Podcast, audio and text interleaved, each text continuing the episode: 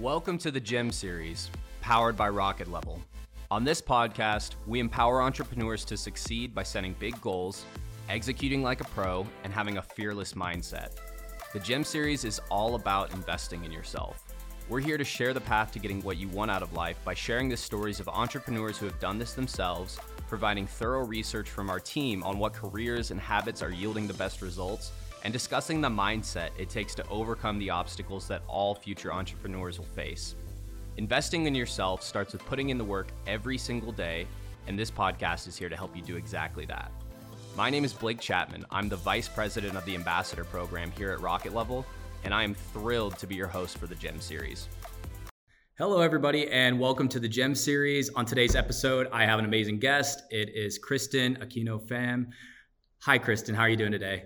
Hi, doing great. Thank you.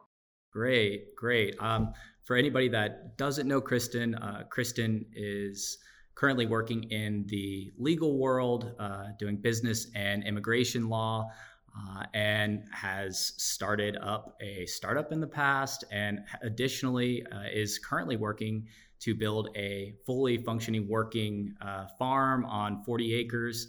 Um, amidst several other things. I guess that's kind of the thing that I'm really excited to talk to you about, Kristin, is you have consistently been adding on new things that you've been interested in and diving into so many different areas. Um, I, would love to turn it over to you to kind of tell the audience a little bit about uh, some of the things that you've got going on right now and, and a little bit about yourself. Okay, well, that's a, um, a very open ended question. So um, I am a lawyer by training. I, I should start with that. Um, and I currently work for a large law firm uh, representing companies in their immigration matters. And that's what I've been doing for the last, I've been practicing law for 10 years now. And, um, and I have been um, in this field for 16 years. So um, that's my day job, as you say. But um, as Blake mentioned, I'm also starting up a farm. And the way that came to be is that you know, during the pandemic, some folks decided they wanted to get a pet, and I mm-hmm. decided I wanted to um, pursue my retirement dream a little bit early and um, buy some farmland. So I started out with um, just a little under two acres and use that as like my incubator to figure out what aspect of farming I liked the best, whether it was animal husbandry or producing uh, fruits and vegetables.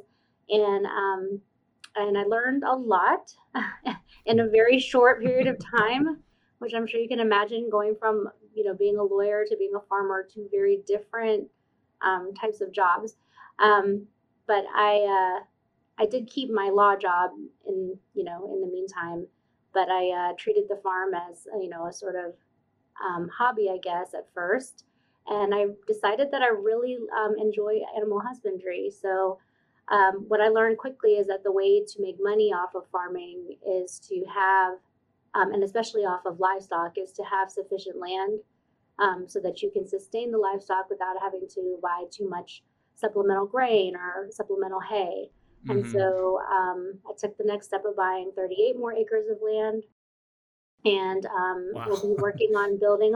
We'll be two working to thirty-eight. two to thirty-eight. It's a big, big change. But I, mm-hmm. what I've learned is that cows and sheep they need a lot of space. Otherwise, you're going to be buying them food all the time. And so, um, and so I, you know, bought the other acreage and am working toward building um, you know that side building the farm into a real business that will produce meat. That is so so cool kristin. I uh my uh my my wife i just got married three weeks ago so i'm getting used to saying oh, it uh, congrats. she's uh she's a farmer. Thank you very much. Uh she's oh. a farmer. Um not not on you know that's a dream of of hers. So i was like oh my gosh i have such a rare opportunity to get at to ask kristin all these different questions since you dove in head first about what it's like starting your own farm. But I think that's so uh, exciting, and it sounds like something you've thought about for have you uh, for a long time, and maybe been marinating on on this idea. You mentioned retirement, uh, yeah. retirement plan too. Yeah, I always wanted to have a, a farm um, to visit and to go work on after I retired. Um, I mean, my idea was have a farmhouse that was sort of like run by other people that I could go Mhm. and pop in on weekends, and then maybe like a house, like a little place in the city that I could go to when I felt like being there. I mean, that's that was always the you know sort of my dream. And every even when I was little, I liked to play um, farmer, and I would like pretend that I was you know milking cows and things like that. I always thought it was so interesting. I think I really just like the self sufficiency aspect of it. Um, I like to be able to produce my own food, my own, you know, um, you know, dairy and even flowers. You know, if I can produce a flower and like make a beautiful flower bouquet out of it, um, that's always that's always been really intriguing to me. And so I think the farming, you know, that has that kind of goes along with that retirement dream for me is that idea of being able to have a farm that produces things, um, things that people need, right? Like Yeah, food, you know, people need food.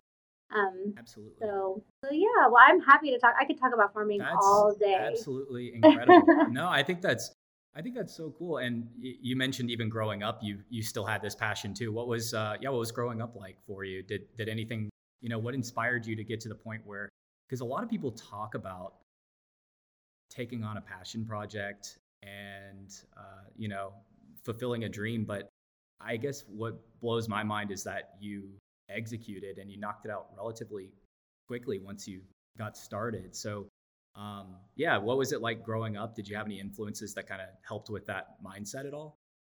Mm, I would say with well, so with farming in particular, not really. I mean, I grew up in Stone Mountain, Georgia, like Mhm. suburbs of Atlanta, and I have no farmers, or I had no farmers in my family at the time, at least that I knew. I mean, my mom likes to garden, um, but the self sufficiency, you know, has just always, I guess, been part of how I grew up. I mean, my parents were immigrants, and I was a I was born kind of like accidentally, I guess I should say.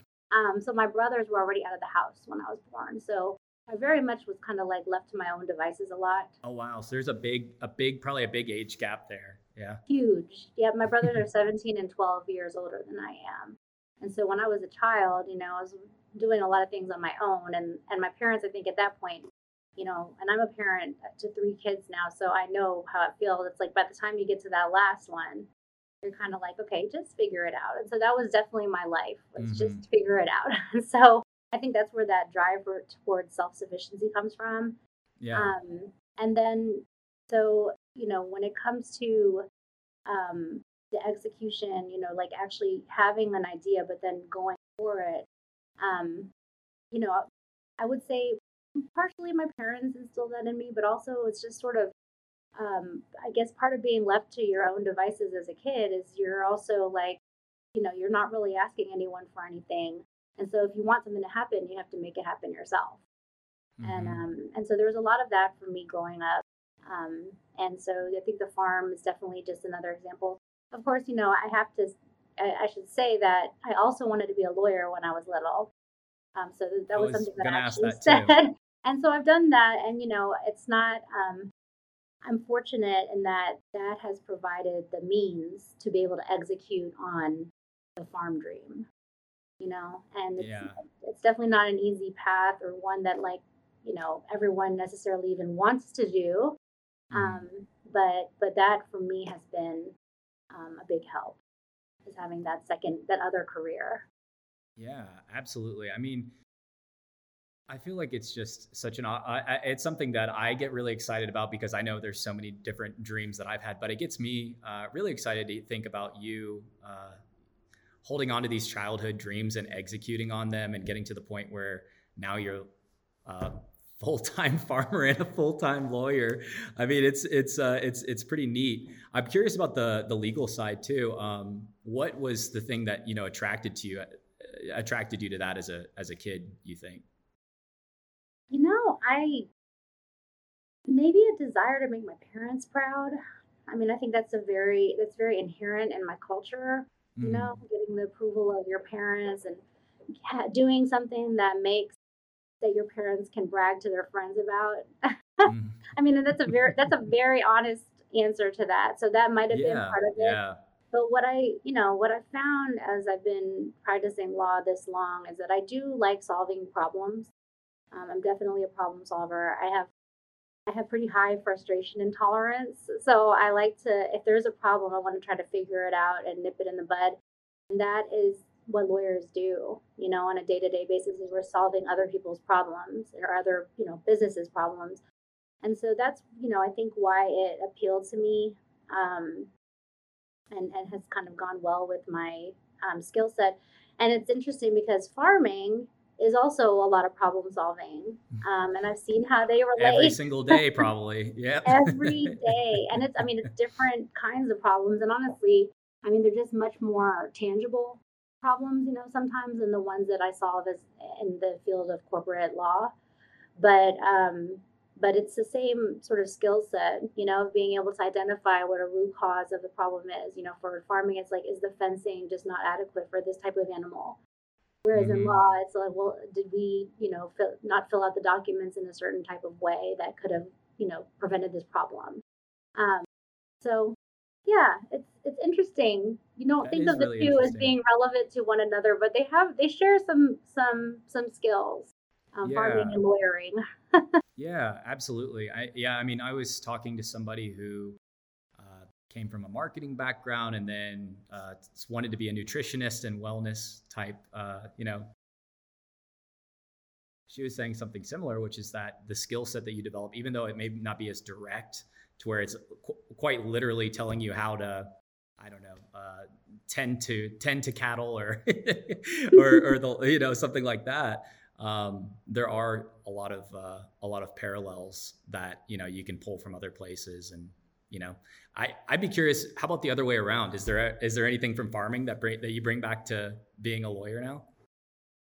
Yes uh, i definitely am much more practical.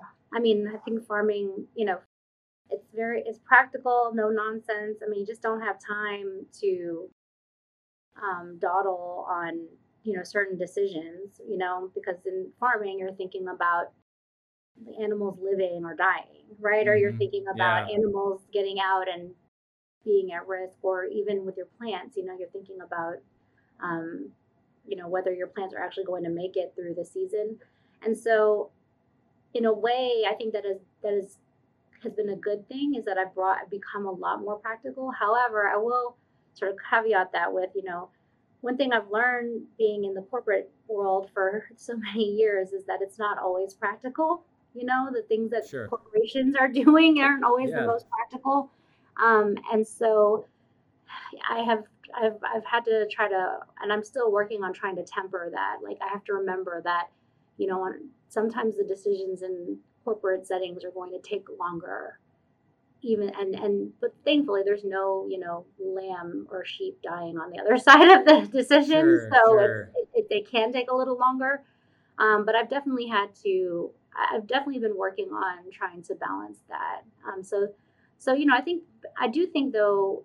Um, I work with a tech company as, my main client, and I will say that because in technology everything is so fast paced, that that sort of practical um, approach has is actually helpful. So that farmer approach is helpful because things move so quickly with tech mm-hmm. companies and they, they don't want to dawdle on decisions and i think there's more of a trend toward that.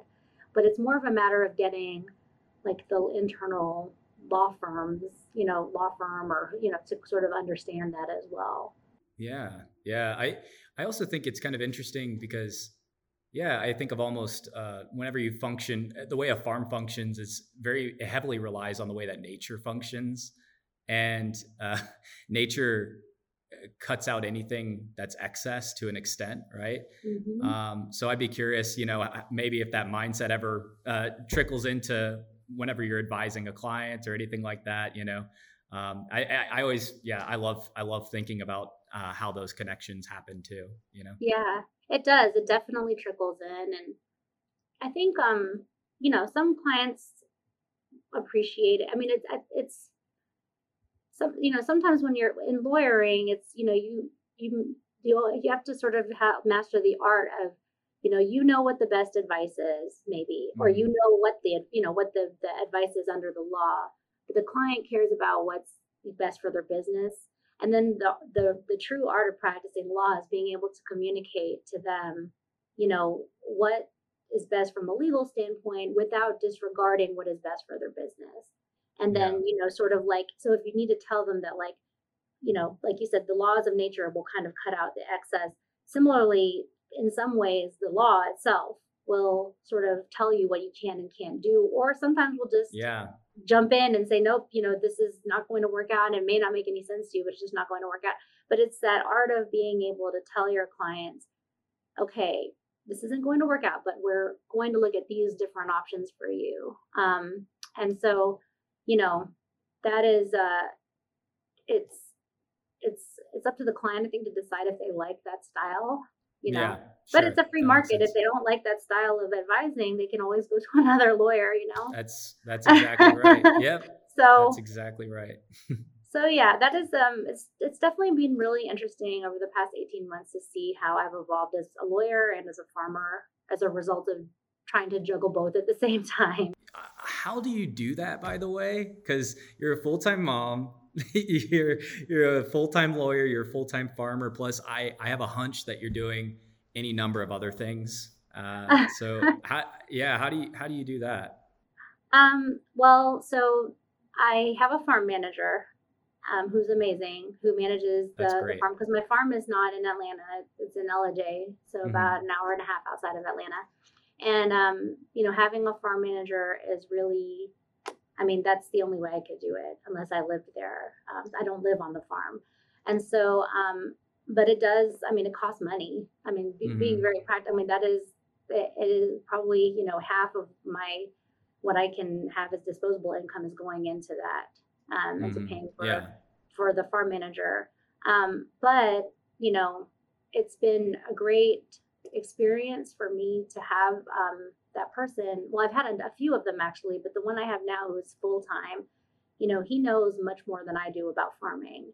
And so, in a lot of ways, he is my boss and he's telling me this is what mm-hmm. we need to do with the pigs that keep getting out you know um, and so and i, I appreciate yeah. that and you probably never thought you'd be saying that sentence i know ago. no i've said so many sentences in the last 18 months i never thought i would say um, but he he's been you know without him i couldn't do this and then and his mm-hmm. family um, helps because they he they're all in Ellijay and they all um, you know really run that farm for me. Um, and it's been it's been wonderful. I mean it definitely takes a level of humility mm-hmm. um, sure. to go into something and be you know you know i feel like i've done fine in my career as a lawyer but then to be able to go in and say i know nothing about this and you know maybe i am paying this person but that doesn't mean that this person that that i'm not the one who's actually deferring to this person. Um, and it's been really good to have that. I think that you know a lot of times too um, in the legal career, you know, we start to think, get kind of like, oh, we know what we're doing. You know, everyone should listen to us. We have our degree and our license and all these things, and we forget that there's still a lot that we don't know. You know, mm-hmm. and yeah. I encounter a lot of people in the legal profession who get to who get stuck in that, and I um, I hate to see that because then they will, you know, disregard other types of people or other types of careers, and they might pass up some really good opportunities because of that. And yeah. um, it's definitely been, you know, very humbling for me to be taught by someone else about something I know nothing about. You know, like I'm a child. I often feel like a child when I talk to my farm manager. um, but that's how I balance the farm. And then work, of course, you know, is work. And, you know, I think the I think that um, it'd be difficult to balance if I were a newer lawyer. I, I don't think I'd have been able to do the farm thing if I were still um, a, a, young lawyer, um, but I'm not so young anymore. So I'm able to sort of, you know, um, I kind of know how to work efficiently um, mm-hmm. and kind of focus on the things that really matter at work. Um, and then um, with family, of course, family comes first, and the farm is an opportunity for all of us to work together. So my kids run the wow. egg selling business part of my farm. You know, they do farm so tours. Cool. My husband um, builds. Um, he's really good with woodwork, so he builds a lot of the stuff on the farm. And so, it really is a family endeavor. Wow, that's uh, that's that's really amazing. Finding a uh, finding something a passion that brings a whole family together to to get to work on it and are you going out to the farmers markets and things like that yet? Not yet, not yet. We um so we're getting our license to sell eggs on June 23rd. So you actually have to take a class and um, pass this little egg handling test. Um, so then we'll be able to go out to farmers markets. I don't know if we'll do that because that's not really going to be the focus. Um, to get to be, we want to sell meat. Um, so the focus, mm. uh, the the process for getting there is a little bit more intense. Um, and so we've got to you know keep start keep working on building that and that's another thing i was going to say is you know patience this process has taught me a lot of patience i mean i know um, you know we so someone you know get an idea in your head and you want it to happen immediately mm-hmm. and you know you want to start you want to execute it and you want to see immediate results and that's just not i mean in farming that's definitely not going to happen no. um, and in no. law it's not um, that definitely didn't happen, right? You want to become a lawyer, you have to take the LSAT and then you have to like apply to law school, and then you have to get into law school, and you have to take a bar exam. I mean, it's all, you know, a process. And I think having patience with the process is a good, has been a really good lesson for me. Um, yeah. Yeah. No, I can, uh, I can imagine. I mean, a lot of times with patience too, I, I, I see people do different ways to, to find that patience. Uh, some people are able to, you know, maybe stare into the void and just be like, I just got to go. I just got to keep moving forward. Uh, some people do little micro goals. Do you have any advice on how to how you navigate, you know, getting to that next step, or have you ever had like a? Do you have certain ways that you do goal setting and things like that? That's a really good question. Um, I do both of the. I've definitely stared into the void. Maybe that's kind of a silly way to put it, but I, I guess you get what I mean by that. Right? I totally yeah. get what you mean. I've definitely had my days where I've just, you know, um, in fact, the most recent experience I can think of with that was that I had a farm manager. My very first farm manager was wonderful. She had some family things that brought her back to Atlanta, so she couldn't work on the farm anymore, and I definitely had a moment of just staring, you know, into the void and wondering how, you know, at that point I had maybe 12 animals. And I was mm. like, how, who's going to take care of these 12 animals? Um, but um, I like to, I do like to write down goals. Um, I, I do believe in the power of writing things down. Um, only also because I might you too. Okay, I was gonna yeah. say my memory is also pretty terrible. I mean, it's gotten worse I feel exponentially over the years, but I like to write things down. I do believe in micro goals. Um, so, you know, I, and, and it can be tough. I think the hardest thing for me with the micro goals, um, and it kind of goes back to what I said about wanting your parents' approval you know, my, my mother is still is still alive and she's excited about the farm and she's like, well, when are you going to start, you know, doing this and this? And it's like these big grand dreams. And mm. she's, you know, and it's like, well, I today I just want to focus on getting through this one thing, yeah. you know, on these two things. Yeah. And so it, it can be tough, you know, to, um, because sometimes you've got out, all this outside noise that can only see, you know, just a little bit of the picture, but you're you're in the weeds trying to get get to you know each point. And so um so i do think though that there's like that personal sense of achievement. You know when you do micro goals and you feel like okay i, I deposited a little bit mm-hmm. of like validation into my my bank and so i can move on to the next day. And so I, I do agree with doing that. Absolutely. Have you ever wanted to give up in the process ever? Oh my goodness. While you're doing yes. i have today, yesterday. yeah. Um, yeah. It, it, just asked me which particular process. I mean, today was definitely a. I think I, you know, it was like a definitely a. I don't know if I should be a lawyer kind of day, you know. Mm-hmm. But yes. Um, you know, we have we have them. Um, I have definitely wanted to give up, and in fact, I have um, I have failed. To be very honest, I tried to start two businesses prior to the farm um, tech startup, which I, I did co-found it with um, with someone, but you know, I had to step out of that, um, and and it still hasn't taken off. You know, um, and it, and my my former partner actually did a pivot, so now the the original ideas that I had are not really even there anymore, mm, and that doesn't yeah. feel terrific, you know. But at the same time, I know that I learned a lot in that process and now I, I learned what not to do um, and and then yeah. prior to that same thing. I tried to start something on my own. It didn't work out. Um, luckily, I had a law to fall back on, you know, in both situations. Mm-hmm. But Sure. you know, it is it's really tough to keep going after that. I think that's why the micro goals are important because then you know, like I said, sometimes you just need a win, you know, and so Absolutely. If we keep getting L's, then we just start getting bogged down, right? yeah yeah exactly i and you know i think it's all perspective too because a lot of people you know if if we were just more willing to to own our places where we're like hey this didn't work out the way that i had envisioned it but i learned so much i think that would give everybody a lot of confidence to be able to you know not beat themselves up so much um yeah so Agreed. i uh yeah it is um it's tough. You know i spoke to a um some elementary schoolers a couple weeks ago about um well they'd asked me to come in to talk it was for career day and i was like well which career?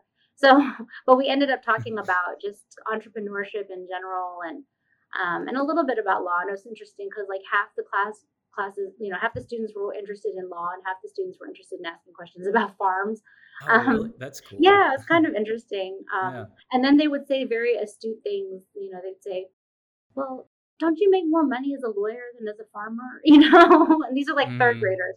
But one of the things that I did make sure to say was about you know failure because I think it it becomes such a taboo word, and then people get so afraid of it, then they don't end up taking you know risks, even small ones, because they're so afraid of failure.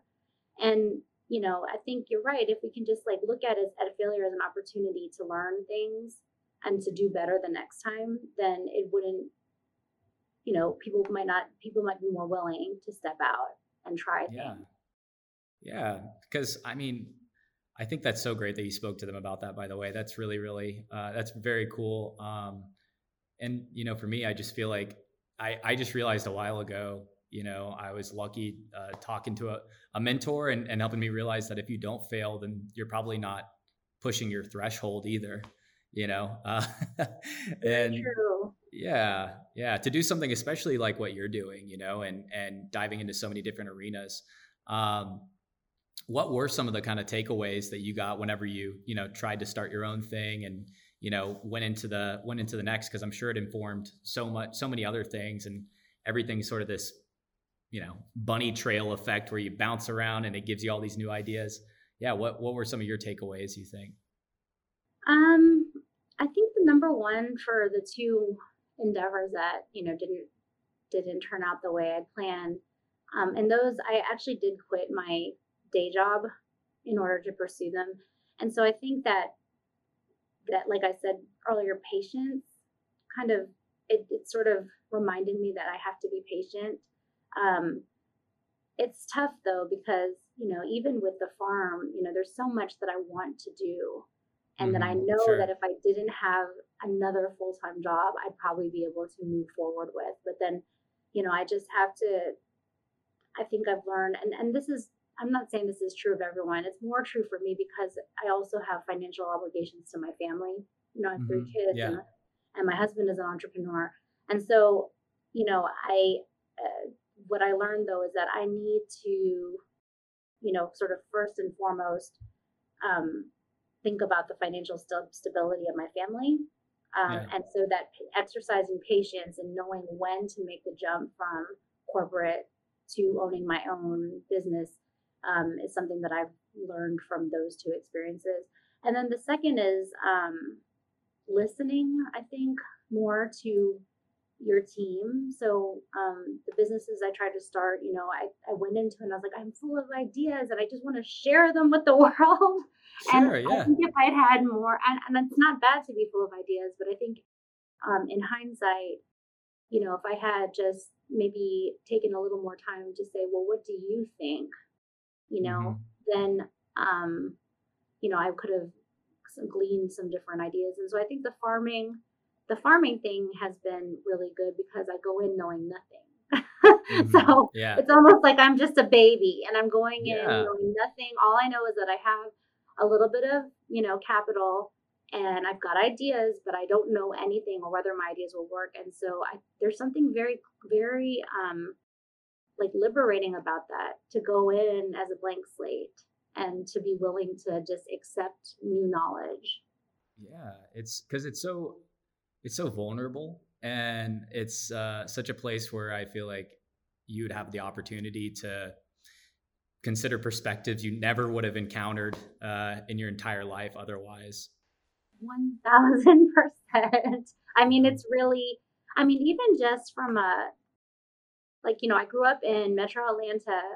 I've got you know, I, I did the whole you know school college thing in Metro Atlanta in the city, and farming has brought me to areas of Georgia that I would never have gone to. It's put me in you know great conversations with people that I might never have met, mm-hmm. and I think there's a lot of value in that. Um, and so I you know I feel like that's that hasn't just made me you know just a better business owner. It's really it's made me a better lawyer as well. I think in the sense that I you know you know empathy I think is one thing that um, now you know a lot of law schools are trying to figure out how to to instill that in, in future lawyers. And i think that that is something that that this whole farming experience has sort of you know honed inside of me is that ability to to see the commonalities in other people and to, to empathize to to just get along with them. Um, so yeah it's been really it's been a really nice experience to, yeah. to have that. So i'm happy for the failures hoping this third time is a charm and hey. it doesn't fail you know i think it I, it sounds like it's it's going to be great from two acres to now you're at 40 acres. I uh, next time it'll be another 100 acres.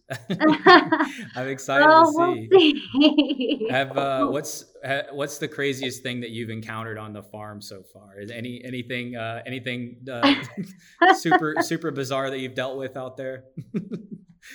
Oh my gosh, I just um, uh, there's so many. Um, let's see.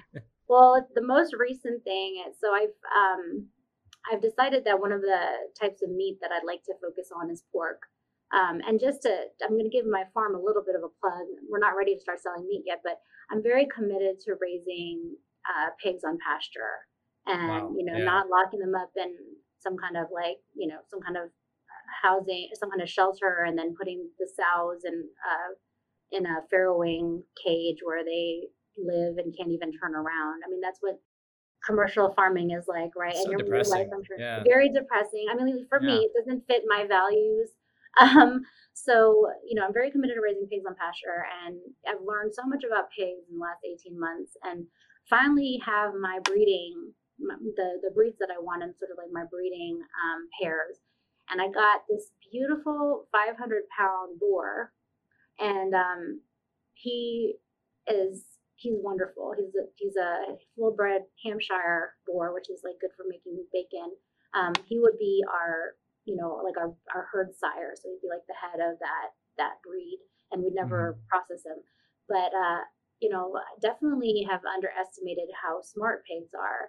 And we had him in this pen, and he um he was able to it was all locked up it was hog panels which are like stronger they're made to keep hogs in well, he went under the gate, lifted it up, and removed himself from the pen, let out the sow, who um, and his he has one child pig that's his his his child. They all got out, and then proceeded to let out the goats and the cows.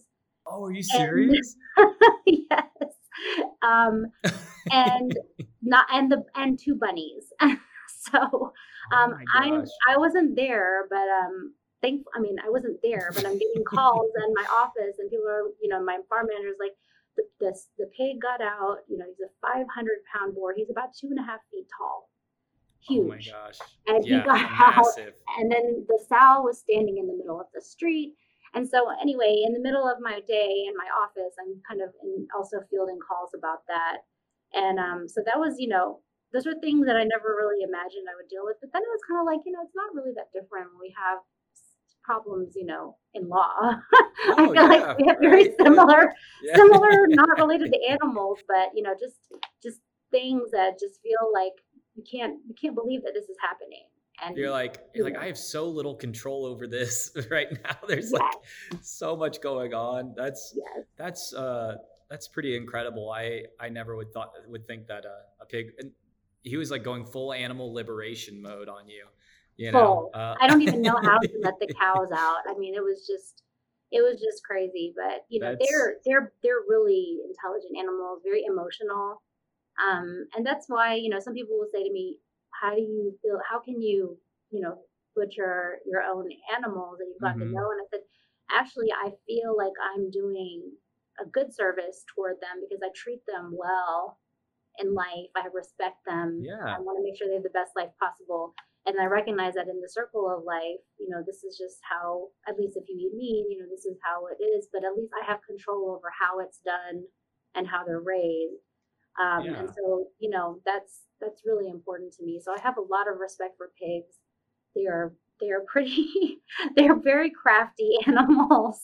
Yeah, they really are. Um, no, that's that's really cool, and it sounds like you're doing it in a way that's so sustainable, and um, you know, giving giving them a shot at at uh, you know having a you just want you want the animals to have a happy life, and um, you know that's something my uh, yeah my my my wife is always always uh, researching and looking into some of the farms that have some of the best practices out there, and it's really neat to see what people are doing um, in terms of like I don't know, just taking this whole uh, more natural way of living for animals and recognizing the real circle of life, how that would how that would work. You know. Yeah. Um, oh, have yeah, you heard of White Oak? Oh, sorry. Go White ahead. Oak Pastures yeah. in Bluffton. Mm-hmm. They're amazing. Yeah, yeah, I would. That is definitely their goals for me. White Oak yeah. Pasture.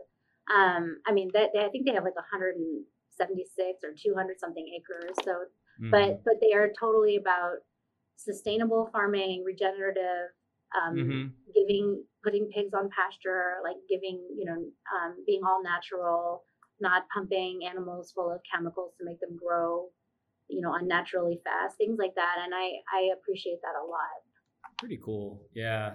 So you're talking about fielding calls in the office too. Um, are your colleagues pretty supportive of you, and or do you do you do you share that part of, it, or you, do you kind of keep it church and state? kind of situation?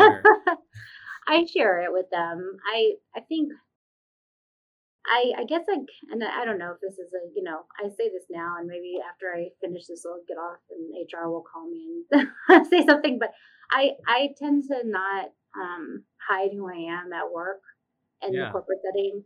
Um, I spent you know the first uh, five, six, seven, eight years of my career as a lawyer trying to mold myself to be what a law firm wanted me to be, um, trying to be, you know, um, just, you know, not cause trouble, trying to overachieve. And I found that that doesn't always lead to anything mm-hmm. um, good. Yeah. and so now I've, you know, decided that, you know, farming is part of me. And I've told my, my boss that, you know, someday I will be a full time farmer.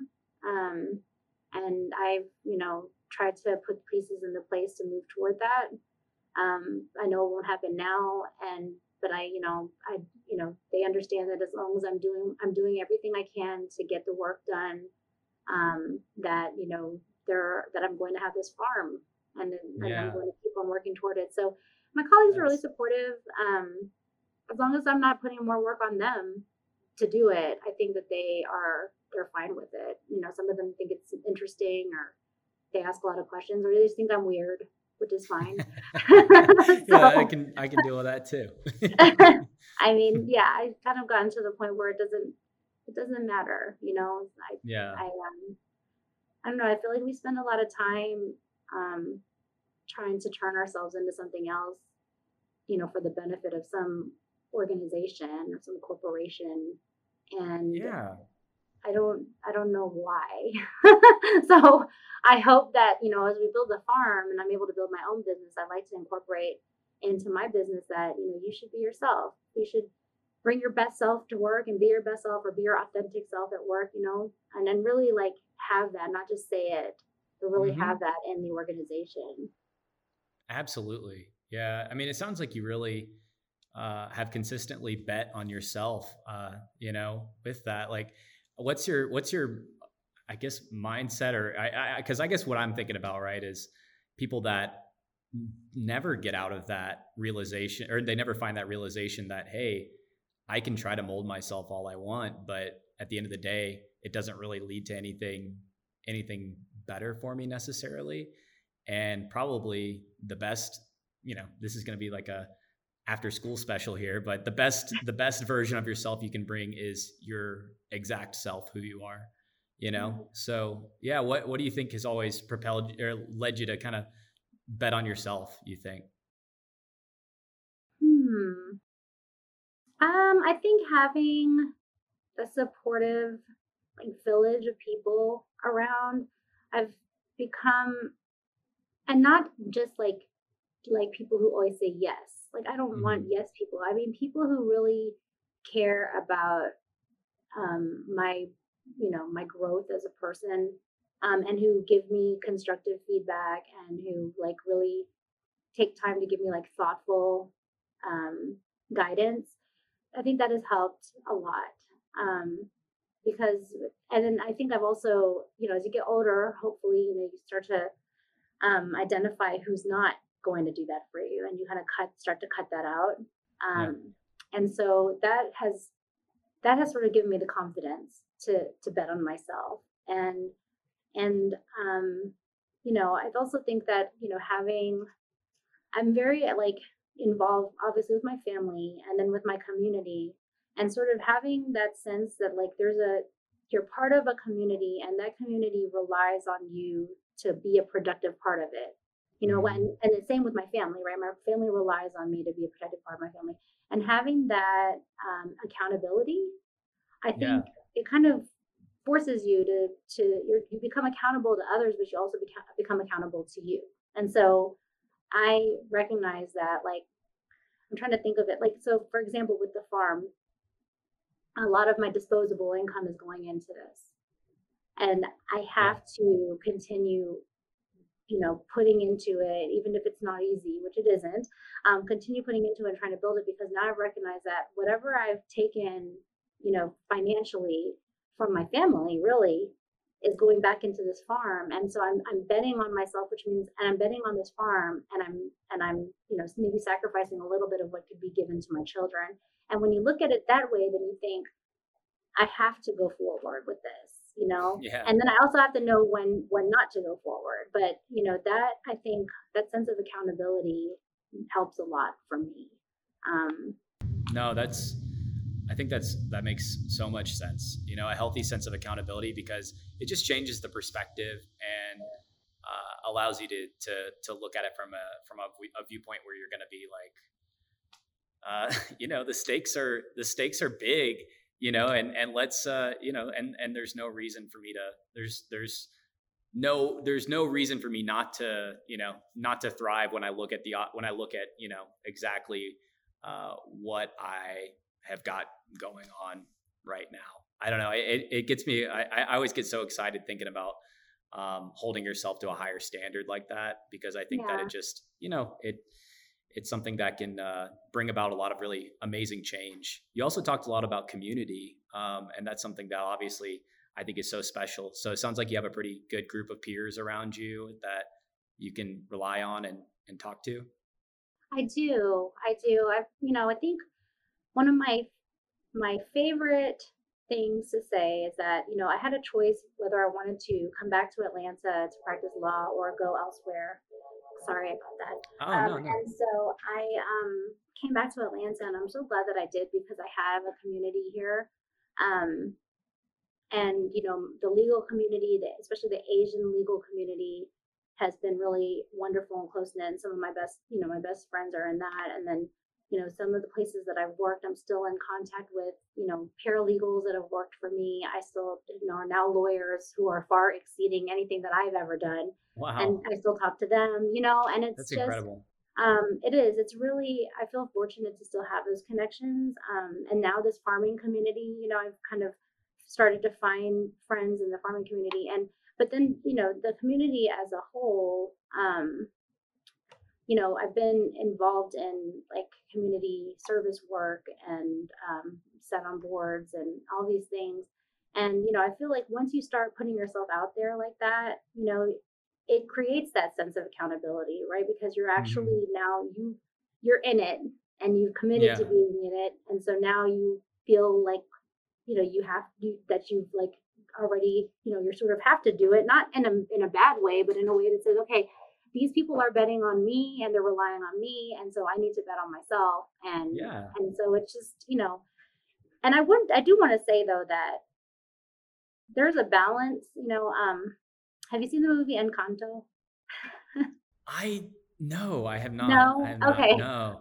well there's a song in there sorry if i'm like going off on a tangent but there's a song No, in there no. This is great. it's about uh, one of the sisters has a power of like extra strength anyway she she has a song called Surface Pressure and she talks about how she's always you know she's always under so much pressure even because she's the strongest sister Mhm. um and i do think that there's a balance to strike there which is just because you know it is great to hold yourself to a higher standard great to be to feel accountable but it's also good to be kind to yourself right and Yeah. understand um that you can't sometimes you're going to fall short sometimes you're going to need help um Mhm. often you're going to need help but you know i think that it all kind of comes together because what i found is that when the the people who you know who i feel accountable to you know when i go to them and i say you know what? I actually really need help right now. I'm kind of struggling right now. It's not that they then turn their backs are like oh you know Kristin is weak. I don't want to Yeah. talk to her anymore. It's actually quite the opposite. They fill you. You know Mhm. they fill your cup back up when it's empty. And so you know and i think a lot of um i've met people who don't realize that you know getting having a village you know isn't just like a you have to present yourself as like always the person who's strong and who's winning and winning all the time like they actually do appreciate when you are or they're there for you and they can help you when you are actually not winning um yeah. and Yeah. so, you know, I think that's really that's really important to me. And that's why community is so important to me because they really filled me up in times when I've been running on empty. Absolutely. No, that's I think that's uh so incredible uh and also something that I rely on so much too. Um in the sense of yeah, absolutely. I mean, I I just think about what life would be like without that and I mean, you know, when you just try to figure out the meaning to life or whatever, that's probably one of the biggest reasons to, you know, to me to exist, you know, is getting to getting to you know not only support others but then you know know that there's uh, somebody that's there that you know w- it will at the drop of a hat help you out if you say anything you know it's really Yeah. it's really pretty uh pretty incredible Yeah. um but you know I, I i think that i think that for you i something that i just want to say is you do so much I, I think you even just mentioned you do volunteer work as well and um, you're just from this conversation you're extremely humble about it all. Um, you know I, I i think it's pretty cool that you've done so much uh, so much in your life and, and gone down so many so many different different avenues. What would you say is maybe your i guess favorite part of what you do right now i know that's kind of a big a big question but is there is there anything that stands out even in the top the top three things and maybe more specifically what's your favorite uh yeah what's your favorite reason for being in the legal world you think In legal, yeah that too Mhm. um, okay. Um, so legal, my favorite thing still is to this day, um, collaboration with really innovative and open-minded people. Mhm. Um, I I get to do that, especially with the particular um, technology with technology clients, um, because they you know that's what they do, right? They innovate, and that's still one of my favorite things. You know, trying to find ways to address inefficiencies. Um, but then it's just that it's that that sort of that energy that you get in a room when people are they're like okay we have a problem we're going to tackle it together. Mhm. and i i do work best in situations where people are coming together like in a war room and then they're like okay what's our problem? Let's like have a whiteboard session and sketch out you know that that's that's the way that i work so best. you thrive Um, under high pressure scenarios? Definitely. Definitely. Um, which is why both i guess farming and lawyering are good good good matches for me yeah um and then on the farming side, I mean, I, you need specific, specifically ask about legal, but on the farming side, I mean, my favorite to date is when something is born, when animals are born. So we just had our first litter of piglets wow. born on the farm. Um, we had nine. Oh my um, gosh! And yes, they're they belong to the big pig that escaped. but um, his nine healthy piglets, and you know we've had chicks born on the farm, um, puppies, um, lambs, baby goats, um, and that has that just never gets old. You know no, that that no. that that feeling that life is being created there, and you know, of course, then there's the anxiety of making sure that they stay alive. Mm-hmm, but sure. that that will never ever get old to me. Um, and I think you know it's it almost like rejuvenates me when it happens. Um, so so I'd say that's my you know those are my two sort of favorite things with respect to the two careers. I guess I'm wow. I'm juggling yeah. right now. Yeah, no, that's I, I I can't even imagine being a part of seeing so much new life born around you. I think that would be uh, yeah, really special. Um, you know, and I think something that I was, uh, you know, whenever whenever I hear this too, I, am gonna bring it back again. You know, what would you, I, yeah, I guess what would you tell to somebody who's curious about doing life sort of the way that that you do? Is there any kind of insights you could give to somebody? Yeah, I would say I would say that it's important to see opportunity in places where you wouldn't normally think it's there. So, um, you know, I have so many examples of this in my life, and you know, I, I mean, sometimes I'm like, maybe you know, some, is it luck or is it just. Perspective? Like I saw it as an opportunity, um, whereas someone else might have not even seen it as anything, you know. Um, but I um, I do think that trying to look at you know whatever happens to you on a daily basis as a particular opportunity can be really helpful. So I guess um, if I can just give a like the most recent example of that um, would be the additional 38 acres that we are um, that's part of the farm. You know the the reason so I ended up getting a lot more out of that transaction than I expected. Um, and the reason that I did was just because I happened to get stuck in a truck in the pasture with the owners of the land. and they, I got stuck with them for about an hour and a half and you know spent that time you know i didn't want to leave them because they were a little older and i didn't want to leave them alone in the pa- you know in this truck in the middle of the pasture so i waited with them till a tow truck could get there um, there was no tractor nearby that could pull them out so i um, and I ended up spending a lot of time with them and talking to them. And they had always dreamt of turning that land, which had been passed down through their family, they'd always dreamt of turning it into a farm. But their kids didn't want to, and you know, mm-hmm. they weren't their grandkids didn't want to, and, and they couldn't do it anymore. And so it turned out working out really well for me because that's that you know that that's exactly what I wanted to do. Yeah. And so, yeah. you know, wow. um I know it's very and you wouldn't that's... think that would happen, right? Like so yeah. it's so it seems so lucky and it's not like they just gave me the land or anything like that like you know but it was sure, sure. it was just that you know as a the um you know in that conversation you know when i was talking to them it's just that you know well I, it wasn't that i was in there and i was like well let me see if i can try to squeeze some goodwill out of these folks so that they'll sell me their land i mean i was already looking to buying it yeah. but it was that opportunity to spend some time with some people who i probably would not have met otherwise right mm-hmm. and to mm-hmm. try to find things that we have in common and to, to ask them what their dreams are or what their goals are or what they're up to in their own lives and i think all of that you know it became itself became an opportunity and so you know i think a lot of times folks might miss opportunities and i tell this to my husband all the time because he's not quite as um, he doesn't wear the same rose colored glasses that i do all the time but he yeah. you know i always say you know this was an opportunity like you know maybe go for it and you hear this a lot but what's the worst that can happen someone says no, you know, and then you move on. it's yeah, no is not yeah. a terrible word. No. so. No, absolutely. No, I like that you said the rose colored, uh, rose colored glasses, I think is what you said. And just, you know, I, I think of, uh, soci, you know, in sociology, you can have, they call it the sociological lens, which is essentially looking through the world through the viewpoint of, you know, recognizing that there's different structures that uh, make up the way society functions and all that. But I think that applies to really anything, and uh, especially with opportunity. And when you have a mindset that is able to view uh, opportunity and, and be open minded, it, it is kind of like wearing a set of lenses, having some sort of lens in front of you, and uh, it, it it opens up a lot of doors. So I no, I love I love that.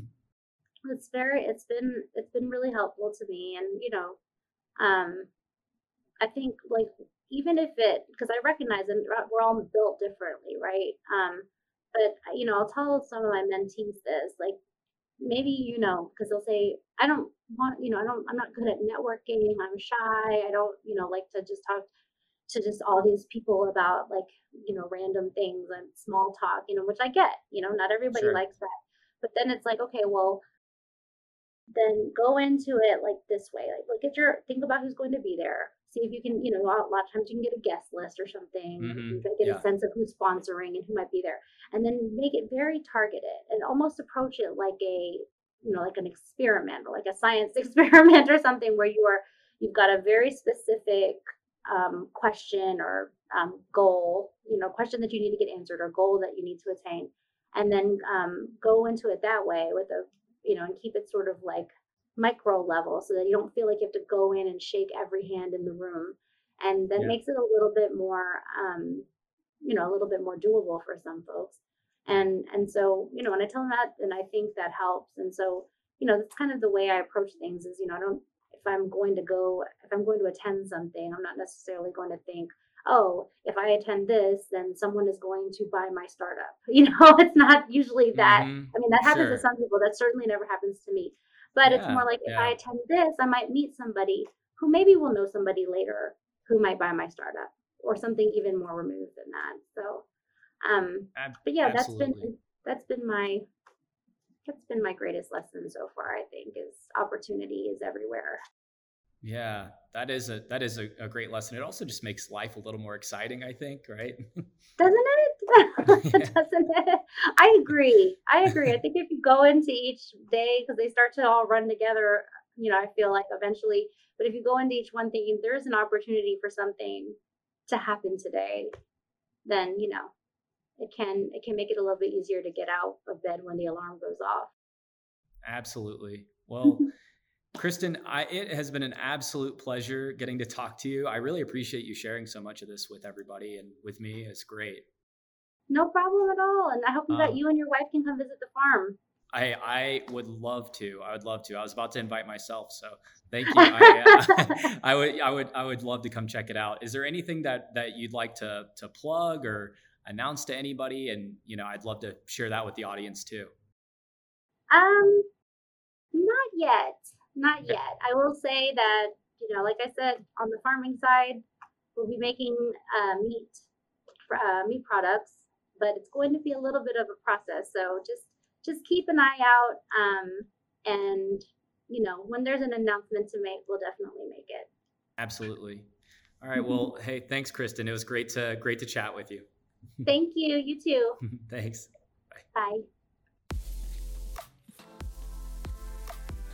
Thank you for joining us on this episode of the Gem Series, the podcast for anybody dedicated to investing in themselves. If you'd like to see the resources mentioned in this episode, learn more about what we are up to at Rocket Level, or come over and join our team, just click on the links below. Until next time, this is Blake Chapman, and remember to be awesome and do awesome things.